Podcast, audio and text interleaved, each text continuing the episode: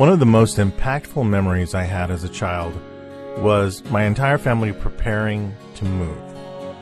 My father was a military guy. He served, I believe it was 28 and a half years in the Air Force. And during that time, we moved quite a few times. So it wasn't unusual to get used to the idea that every couple years we'd be getting our stuff back together, packing it up, you know, trying to account for everything. That was such a unique and odd thing to go through. And I'll tell you why. But first, I guess I'll introduce myself. Hi, I'm Mario the Artisan Rogue, and this is a series of podcasts that I do that talk about, you know, things from being an artist to just things I recall from my past, and this one certainly falls into the latter. So, the whole point of this came up because recently, for the last couple months, really for now, it seems almost embarrassing to admit this, but for a few years, probably two, three years now total, I've been consistently reassembling and pulling out and, and putting back together things to display in my studio. My art studio is in a basement and it is completely and totally put together in a way that makes sense to me. I have had people tell me that the overall decor of my studio is a um, oh how was it? I know somebody said this, and I was like, that's pretty funny and pretty accurate. A 54th Street restaurant meets a museum. If you know what I'm talking about, then great. and um, when I was a kid, I you know like having my bedroom or you know anything like that, any any bit of uh, wherever I was, I always believed in putting things up on display. Like even at like my cubicle when I worked places where I had an office that I could do that at, I would bring things in, set them up, and and like displaying them. Now, over the years, you know, as I was younger and you know put things away, stored stuff away. I had always collected everything. I'm talking from comics to toys to different kinds of little collectibles. I have hobbies like you wouldn't believe. And now more recently in these past couple years, just the last two, I've been, you know, going to my parents' house and going through things that I'd carried around for a long time and finally going, okay, here's my studio. I have an incredibly insane amount of shelving options and display options, and I've been un- slowly unpacking, rearranging, moving, putting things here and there that's been kind of fun, but it's also done something that I didn't really expect. So let me go back to the beginning. Whenever we would move, there was no doubt that sometimes, you know, things would end up in storage for a long time or, you know, sometimes we ended up losing things. I remember mom, and dad were really upset because we had lost a table, I believe, that my grandfather had made. Somehow it got lost. It went with us to Italy because we didn't want to misplace it. But then whenever we no, no, it didn't go with us to Italy. It went into storage, but then in the process of being shipped back to um, the base that we were coming to live in, we when we came back from Aviano Air Base, we went to Davis Monthan Air Force Base, located near Tucson, Arizona. And in the process, I believe that table and a few other little things got lost here and there in transition. I don't know if they got left behind in the, the storage or sh- I have no idea. I really have no idea. So that became something of a weird thing with my parents my family very much believes in family heirlooms and holding on to things because we believe that, you know, and this is however how I was raised, we believe that a lot of things that we own, you know, are oh, probably emblematic, if not representative, of people in our lives that either we were friends or family with, and especially those that have gone on. So if you go into my parents' home, it is a knickknack crazy town. I don't even have words for it. Um, because you go in there and there's things in the in the house that you know belong to my great grandparents, to my grandparents, stuff like that. And because of all this stuff, you know, it all gets packed up, it all gets moved, and all these other things is moved and moved and moved. Well, finally, um, about the time I was 16, 17 years old, we had finally gotten our first real home. We weren't living in base housing, we weren't living in rental property we were living in a home, a real home. And it was the first time that I felt like, wow, this is really where I live. This is my home home, you know? Because when you're, when you're an Air Force brat, you, uh, you get this idea, and I don't know if it's true for everybody, but I know I certainly went through this where, you know, you don't, you get attached to the home you're in, But you also have this wild thing where you're like completely aware of the fact that that even the people you meet, the people you're around, this is very temporary. And at any point in time, they, you know, their parents could PCS out, get orders to go somewhere else, or anything could happen. And so you just kind of lived with the fact that you didn't really know people for very long, or, you know, you'd try and hold on, you know, by writing letters or maybe occasional phone calls. I have very few friends, if any, that I've managed to hold um, any real length of communication with. There's like three exceptions that come to mind over the years. And, um, and I recall that, you know, every, anytime I talked to somebody who, you know, they had a primarily civilian life, they're like, oh, that must have been so hard on you. Um, I, I don't even think that it really was all that hard. Yeah, sure, there were difficult times. I missed people that I was trying to be friendly with or had gotten to know or who, you know, were, um, you know, a part of my life, like teachers and, I really miss my elementary school Aviano. The building doesn't even stand anymore.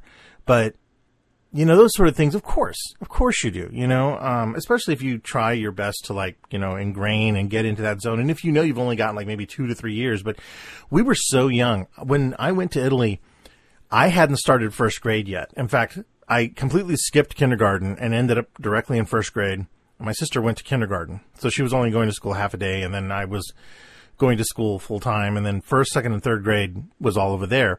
And I was fairly certain, oh, we're going to be here for a long time. And I did. I fell head over heels in love with Italy, with Venice, with Rome, with every aspect of living in that area.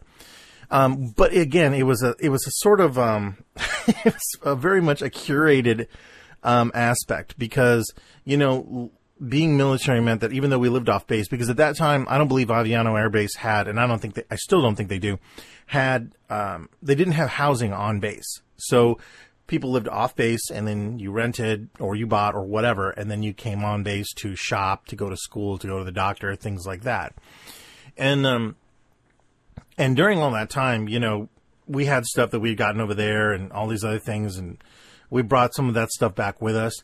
And I remember thinking to myself here recently as I was going back through a lot of bins, some of them that I haven't opened in decades, literally just looking back at all of these things brought back a complete and total it was this maelstrom of thoughts of imagery of moments it's like opening up an old you know photo album and looking through those photos and suddenly being really ridiculously you know cognizant of just how much time and just how many things have happened in my life and it's really wild um, I, I'll give you guys a couple of examples here, and this is all something that. And the reason why I'm talking about this is because, um, to give you a little bit of context in all this, I had been struggling with some writing recently, and just trying to kind of like come to terms with the fact that like as I'm putting things together and putting stuff up in my studio, um, I find things that are fairly new and things that I'm buying, of course, recently. But w- along with them is also rediscovering things that are older. And I had a lot of favorite things that you know, I'm glad I find. Some things I'm kind of worried. I'm like, oh no, did they get thrown away? Did they finally get lost somewhere? What happened? But as I'm going through and digging through these things and putting them up, suddenly my memories begin to well up with not just people that have passed, but, you know, moments that seem just like yesterday. And I think this is, I, I know that in previous episodes I've gone on and on about nostalgia and, you know, just that whole aesthetic you know, that whole thing, that whole mental and emotional, for lack of a better word, baggage that, you know, I carry with me. And I'm not alone in this. I know I'm not. Um, if that were the case, things like Stranger Things, the television show, wouldn't be as popular as, as it is. The whole aesthetic wouldn't be as popular. And it's, um, it's unique because, or at least for me, it's it's a unique feeling that's coming to bear recently because, of course, I've always had this stuff, and when I would see it, I would really think about it. But as I get older, it really begins to hit a different way, and I had, I know we've all probably experienced this when it comes to things like music and movies. I watch The Princess Bride at least once a week. I'm not even joking. It is absolutely hands down my favorite film. I've said this many times before. I will probably die watching that film. Just uh, of old age, I'm going to die. um, and so with that, you know, th- that's always a good thing. I think, you know, like being able to watch things and love things and, and really be engaged in something like that, like a good book or any of those things. That's a that's a powerful sentiment. That's that's a powerful thing to go through, and it's comforting, and it's you know maybe retreading and a little bit. You know, some people might deem that sad or whatever. Okay, that's fine. They're valid in their own opinion, it, but it's an opinion. And um, but now, you know, it's it's suddenly starting to hit me like how differently I watch that movie, because it's interesting to see. Like when I was a kid, of course, I absolutely identified with Fred Savage and all of the little things they had in his room, from the computer game he was playing to the uh, the He Man and GI Joe figures that were behind him on the shelf, to the books that were around him, to the overall decor of that oh so iconic '80s sort of bedroom. And even if it didn't look exactly like that, everybody's bedroom that I knew sort of looked that way. Mine was certainly that completely.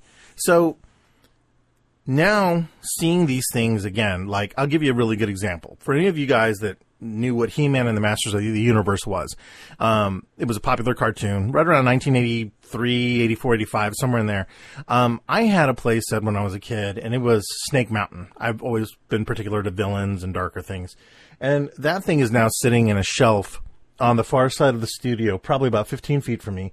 And it's almost totally complete. When I was a kid, I used to comp- I used to keep everything as complete as possible. Yes, I beat the hell out of toys like most kids did.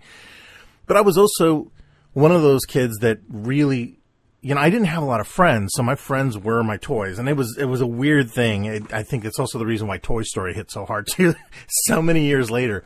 But those sort of things also played into my memories. Like they were always a constant.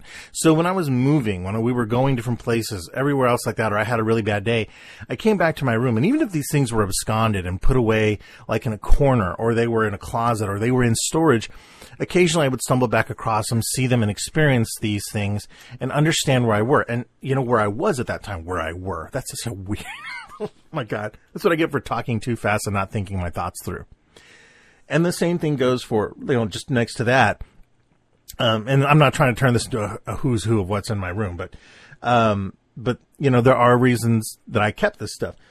I was a huge Sega fanatic to, as a kid. Um, my first system was not the Genesis, it was the Sega Master System. And I remember being the only kid that had that system. Everyone else got a Nintendo Entertainment System. So they were playing Super Mario Brothers. And I was kind of glad I didn't get that because being named Mario the jokes got old really quickly, especially having a little brother. And so, um, because no, his name is not Luigi. And, uh, so, you know, I, I have a whole section over that has all these things, and every time I hold it, I can see the scuffs, I can see the the wear, but also like the intense care that I took to keep these things together. I could probably tell you where I got every single game in my memory. I, you know, whether they were brand new Christmas presents or whether they were, you know, secondhand purchases or whatever. And every single thing in this studio, I can pretty much go through and I could probably tell you where everything came from to a certain degree. Now that is not unique um, many collectors I know are like that, but it's not just toys and video games. I also have, you know, stamp collections, pressed penny collections, um, tons of things like this. But all of these things were, um, they were physical manifestations of memories and of people and places and things. One of a good example of this too is, you know, and sometimes they cross reference each other in a lot of weird ways. And that's just one of the reasons they're so important to me out of all of the characters in Star Wars, right after Darth Maul, who is my real favorite one, is R2D2. The main reason for this is because my first Star Wars toy as a child was this remote control that had like a little remote control and this long, thin wire that kind of screwed into the handle and ran off a 9 volt battery. And the R2 unit was radio controlled and his head could spin, he could turn. He only had two the two legs. The middle one didn't drop down because the center carriage of the toy, I believe it takes two D cells and one nine volt. It's kind of a weird battery configuration in there. Well, somewhere is that specific R2D2 somewhere in my parents' home, somewhere in storage, somewhere. I have yet to find it, and I'm beginning to freak out a little bit because my one of the earliest memories, if not the first memory of the movies, was going to see Star Wars when we first moved to Italy. We had moved over there uh, right around the the end of 1980, I believe, and for some reason, I don't know why, but I want to say that like I think by that point in time, um, The Empire Strikes Back was out. If I got my ears right, because I definitely remember seeing The Empire Strikes Back over there, and that memory is stuck in my head.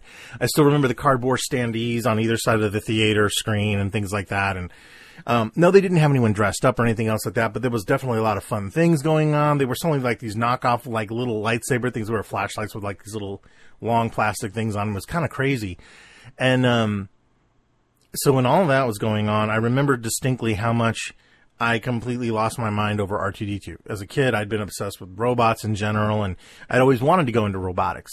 And I never did, but my love of science fiction and fantasy kind of went down that zone. So a multitude of different robots from Robbie the Robot to like anything like that just, uh, you know, was a compulsion for me. It was just something I was like, oh, this is so cool. Well, R2D2 was a culmination of it because not only was he smart, was he loyal, was he friendly, but he was also able to communicate with beeps and boops. And that was just crazy fun to me. I just love that. And, um, and so, you know, when that happened, when we came back, I remember getting this remote controlled R2D2 my first Christmas back in the States from my uncle, my mom's brother. And I, I, I don't even remember, like, it was so weird because, um, you know, thinking back now, I remember getting it and I was losing my mind over the batteries and everything else like that. And I still remember, like, I could close my eyes. I could tell you exactly what the box looked like, how the styrofoam felt pulling it out, um, how the, the antenna was kind of wrapped in a U over the top of R2D2 and the, and the remote. So it always kind of leaned one way or the other, like a little, little weird droopy antenna thing. It's strange.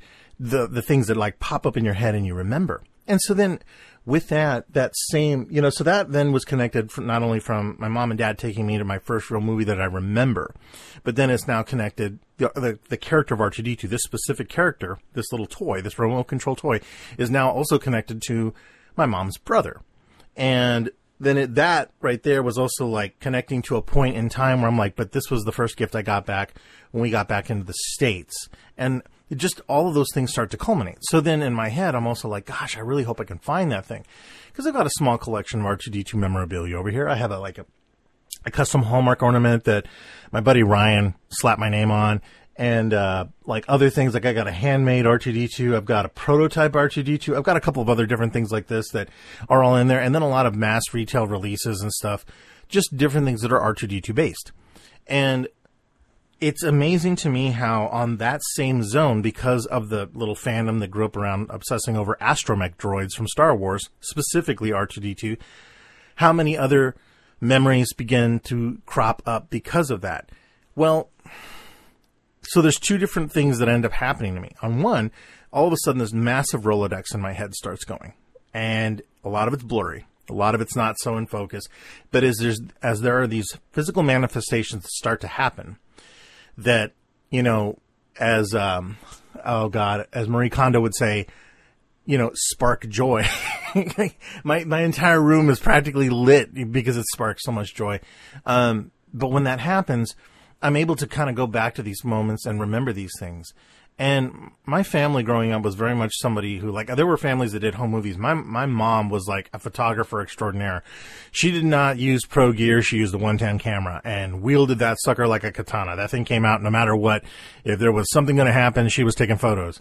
So there's pictures of like our costumes growing up, which she handmade all the time to every single birthday and thing like that. And they're all like stacked away in these photo albums that for some reason I've had a little bit of reluctance to go back and look at, especially, and this is where I'm, this is a, what I'm really getting at.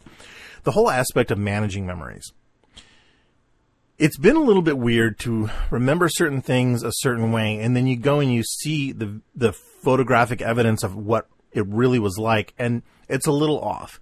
Thankfully, there have been some things that I've been able to keep together. Um, I did a podcast a while back specifically about my Zaxxon shirt. It was this uh, raglan style shirt that I wore, and kind of a sad story behind it. But if you get, guys get a chance, go back, look for that. I, it's a, it's a good listen, but it's a little sad.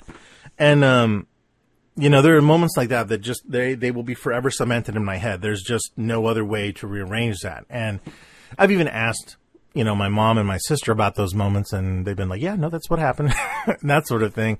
And, um, but then there's other times too, whenever, especially nowadays, managing these memories has become a little bit harder to do. I don't know how you guys feel about this, but for me specifically, it's just been not sad, maybe melancholy. Yeah, and I'll give you a good example of this. So one thing that I started collecting recently, and I know there's a lot of people out there that are like, "Oh God, seriously, you collect Star Trek figures?" Whatever, shut up.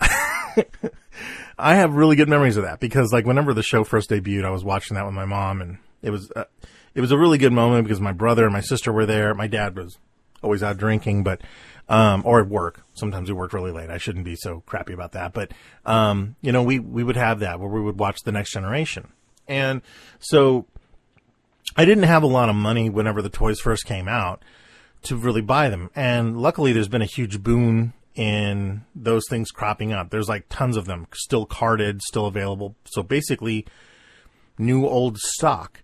So I'm able to kind of like not just vicariously relive that point, but there's been an interesting mixture in this for me. And here's why I'm saying that. Retroism, the whole, um, you know, replay culture aspect is really big right now. And one of my favorite streaming apps is Pluto. Almost on a nightly basis, in fact, tonight, probably after I get done recording this, I will no doubt, you know, go to lay down for a while and probably watch an episode or two of Star Trek The Next Generation for free on Pluto. It's consistently in a syndication type of running on there that's always late night, and they'll play between eight to nine episodes sometimes of the next generation, which had a massive running, you know, many, many seasons. I think seven or eight seasons, something like that. I've forgotten now.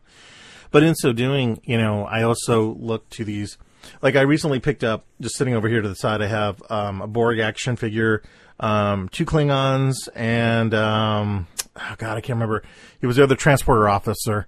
Um, I think he was Irish. Uh, that was on the next generation. Not Barclay. Not Barclay. No, uh, I can't remember his name. Anyway, those are the guys that, you know, and the, that same character went on to be on Deep Space Nine. It'll come to me probably after this podcast is over. Um, at any rate, so, you know, being able to find these things and buy them and, you know, open them up and display them and stuff like that, that's just a hobby of mine. I really enjoy that stuff. I really like that stuff. Um, but it isn't necessarily the most important thing for me either as I'm getting older, something that as I've managed to go back through the memories and stuff that I'm going through and all this other stuff, something that has come into further focus more and more has been the idea that, you know, I look back and I see aspects of myself from back then. And going through therapy has really unlocked a lot more than what I understood. And it's become almost more important that I have these direct connections right back to my past, literally sitting in here. I mean, there's a truck sitting way on back on top of one of the shelves, and um, my I have a a uh, Instagram account called 80s Days Gone By, and it just posts. All I post on there is just my collection from my studio on there. Things I find, things I purchase, things that I'm unpacking. All that stuff is on there. It's kind of a trip. So if you're on Instagram and you want to follow that account too, um, it's linked through my Artisan Rogue account. Um, at any rate, that truck it has dirt on the front grill that I never managed to get off. It had stayed in, in um, storage for so long that the dirt on the front of it is actually from a small dirt pile in Italy that was over on the side of the house that I used to play in with my little Tonka truck and, you know, a bulldozer and some other stuff. And I couldn't believe it was like that. Like I literally looked in this box that had not been opened since we'd moved back to the States. So that would have been like, yeah, it would have been 1983, 1984. It just stayed there. And I know this because of the clothing and some other stuff in there that just stayed wrapped in this box. And there were, I don't, I can't explain this, but there were boxes like that, um, that I've talked to other people about. They're like, oh yeah, no, sometimes we'd put something in the attic and totally forget about it or just stayed in the basement. And we never got around to unpacking it. And it's kind of wild, uh, you know, because then there's other people that absolutely unpack everything and that, you know, they, they have no problem processing through this stuff. But, so when when that happens, you know, and I'm able to go back through, you know, the the stuff I'm going through in therapy, or whether it's good or bad, I have this these physical manifestations that in some cases exist for me. And it makes those moments all that much more tactile when I'm able to pick up an object and hold it and go, oh yeah, this specifically, I remember this feeling. Like one of the things that I'm slowly piecing back together. My mom in it's a photo that I use a lot in, on uh, social media, but it's me dressed up as Robin from Batman and Robin, and um, I believe I found the boots and one of the armbands, but I'm still missing the cape and the uh, the actual Robin shirt. And there's that's that's a big plan of mine is to get that put into a small shadow box. My mom, uh, she would comb through the comic books. She often said she was just looking for reference, but she started reading Batman at that time, just to see what Batman and Robin look like, and uh, specifically Robin. And because I really wanted to be him, I, I always loved the Robin the Boy Wonder. I'm not a big DC fan at all, but I really liked the character of Robin. You know, because you know, as a young kid, you try and identify with something like that, and you you kind of hope and identify with somebody like Batman, you know, being you know this caretaker. And this is before like you know Frank Miller got a hold of Batman and everything went psycho, nuts, crazy, super grim, dark. But you know those. Uh, I'm I'm glad that I'm even even able to find a few components from that costume to have to hold on to and to be able to eventually showcase. The funny thing about memories is that it's amazing how much how malleable they truly are and how much we can either reconfigure them um, or literally you know reinvent them. It's something i've always wondered about. Um, i've always worried about it as well too because i know that there have been plenty of instances where i've recalled something completely differently. And but to that point ever since i was in my teenage years i always wrote things down. I picked up my mom's pension for photographing things. And so there's a lot of stuff that has survived. One of the biggest things out of that has been though like and this is this is going to sound a little weird, but maybe some of you will understand this. I know that as time has moved on and I've held on to a lot of these things and I'm starting to unpack them and unfurl my memories and they become reignited, almost recolored back to their almost original brilliance you know, through a combination of memories, a physical item, photographs, you name it, even other people's recollections, right?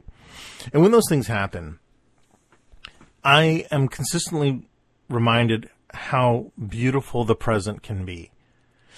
What I mean by that is simply that. Because memories are fine. They really are. Reliving those memories in the present, it's great too but it also showcases just how important it is to remember where we are. And I believe me, and this is coming off of a couple days where I've struggled with some motivation and oh self worth and some things like that. So when that happens, I usually end up going, I got to clean, I got to look through some stuff, I'm going to dig through some things and try and make myself feel better, or just remember a time that I thought was better, which is always a weird take, right? It's kind of a strange thing because we look back to our yesteryears with rose colored glasses, and it's not always how it really was and um and and then I also I also think to myself too, like you know, in, in, doing all of these things, it's almost a shame that there's not a more permanent way to um to kind of keep those things organized in a way that you could hand that off to a future a future member of your family or something that you know that they would be able to understand this encapsulated aspect of yourself it's kind of a shame because even as I'm recording right now, you know, I'm recording this podcast and it'll stay on Podbean forever and I have a copy that I save organized in a labeled folder on my hard drive. And one would think that in a you know, in a few hundred years, if somebody was crazy enough to be searching around randomly and stumbled across my stuff, they'd be able to listen to it. And 100 years from now, I'd be able to tell people what it was like to be an artist, what I was feeling, if they even cared. And that's an amazing thing. But I also think to myself, like, how important is that really?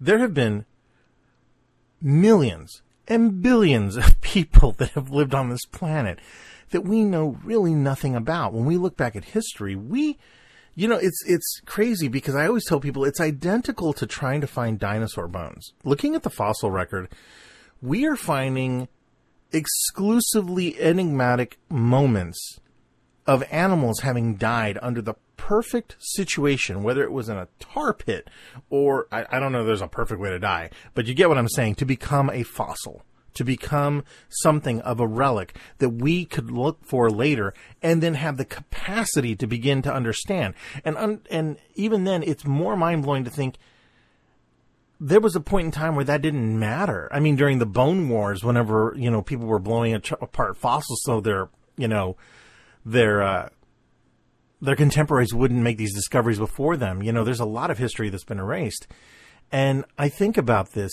You know, like we we create and cultivate a world where everything from Facebook will suddenly remind you of something like, oh man, like you know, a moment with friends out and about, a show you were at, um, a pet's death, um, anything like that, right? Comes up, and so we're consistently reminded of these things and consistently going down these path, you know, these paths of remembrance, and it can become almost an extreme thing because, um, you know, I I always like the idea that you know we should be able to remember these things and be able to keep stories alive and the memories of people alive through through stories, through telling, through experiences, and through, you know, just sharing in this way.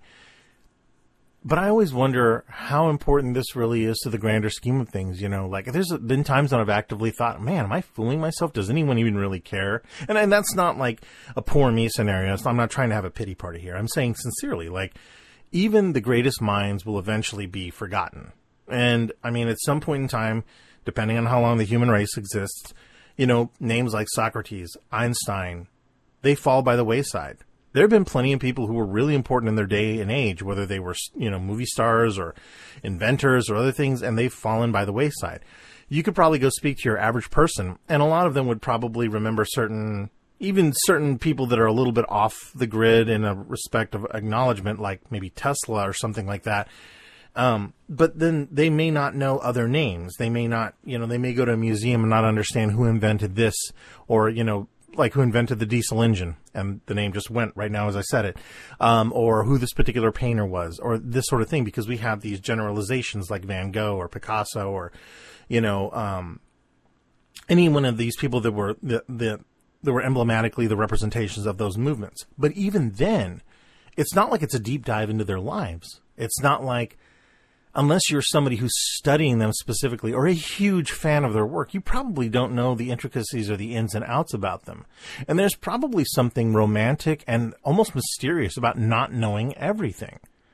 I can, you know, I can completely make a comparison with that to listening to record albums like in the 70s and 80s. You know, you didn't necessarily know everything about these bands. They would put out these massive you know productions on record and you would listen to them. And when they were you know the, almost like rock opera kind of records where you'd l- sit down and listen and you'd hear this story unfold.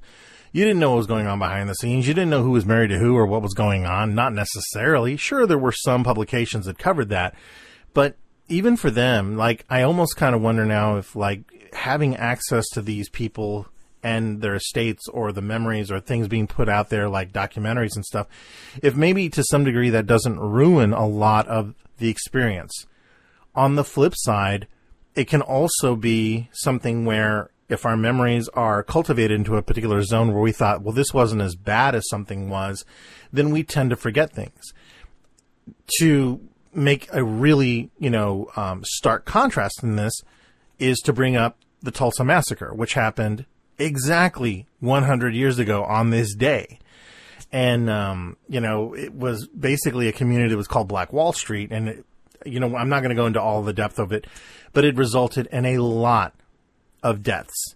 And the news re- reported it very much as, you know, two policemen killed in riots. And these, like, they focused on a lot of white people's deaths because of that time and that era and what was going on. And they really downplayed the horrible things that happened to that community. Now, we have people today, which blows my mind, that are alive, that remember this. I couldn't even believe that was for real. And I think to myself, their memories are more than important. They are treasures. They are, I hope somebody is taking the time to archive this. The biggest thing I've always found is as I've been going through managing all these memories of mine is sure it's a challenge for me if I feel like, oh God, I've, I've lost this little bit of my childhood, or man, I don't remember where this one thing went to, or whatever, right? That's fine. The real challenge comes about whenever I begin to realize that I I have had it pretty pretty easy. I I know that my life isn't anything um, exemplary. It isn't like you know. It's not. I'm not anybody famous. I'm just an artist and somebody who likes to try and produce content, you know, on a limited level. And when I do that, I often think to myself, like, well, as long as I get a few people to listen or, you know, join in, great, you know, fantastic. But I'm not looking to change the world. I don't think these people were either. Having survived something like that horrible event a hundred years ago and being alive today, you do wonder. I mean, that is a time capsule in a person. And that does make their story far more important, far more, you know, not necessarily valid, but far more um, important that we get it down and recorded. And because in, in another hundred years, again, that sort of thing would get pushed to the side. We tend to remember things, you know, in the best of circumstances. And I can understand that. Our, we have a very, you know, fight or flight sort of systemic aspect to our memories and our feelings and our emotions. And if that weren't true, we wouldn't be having, you know, so many people that can position themselves with revis- revisionistic ideologies on certain things in history. It manifests very well today. And I think that the more people that can write down what they were feeling and what they were thinking and what they were experiencing, the better off we're going to be. No, not everyone's, you know, stories will be remembered. That's literally impossible. Although I do wish in a perfect, dare I say it, utopian world that people would have that option, that they could have that option to be able to have their names and their lives and their world recorded. You know, oh, not necessarily like the Truman Show, but on a more voluntary basis where they're completely aware of it. So I guess extending the concept of you know somebody doing live streams or something like that and just journaling and keeping that down but also being able to enter that into you know although I know I'm right was right when I say this I know I'm going to get a lot of people that disagree with me but if there was a way to leave that like people leave their body for uh, scientific research because when you're gone, you're gone. Nobody really gives a damn anymore. I mean, you're dead. And um, I think the same sort of thing could happen. You know, where if you're taking the time to put these things down, imagine the study. Imagine what we would learn in centuries to come about people, especially now when the flow of information is unrivaled with how much is being stored. I have terabytes of information, photos, videos, you name it pets that have passed on, people in my life, all this stuff, friends, family. And even then, I haven't scratched the surface. I really haven't, you know, of other things I would love to get photos of and, and memories of and things. Um, I, I just, I haven't. And, um, it's crazy because I always think that my brain will remain fairly infallible and that this will be easy to, uh, this will be easy to deal with as I get older. You know, the whole thing of like managing what I have, you know, as far as physical components that remember, you know, make me remember things to like my own memories. But I understand that journaling like I do, writing things, producing videos, doing all these other things will hopefully give me something that I can go back to consistently. So long as the hard drives or the backup sources or whatever digital media files I create last, because it is my legacy. It is what I've created and what experiences I have that I want to share with people. Um, man, this really turned into me talking about my legacy. I didn't mean to go off. That sounds a little egocentric, but I didn't mean it as such. I think it comes more into the idea of, I guess, asking the question, where do we fit in this?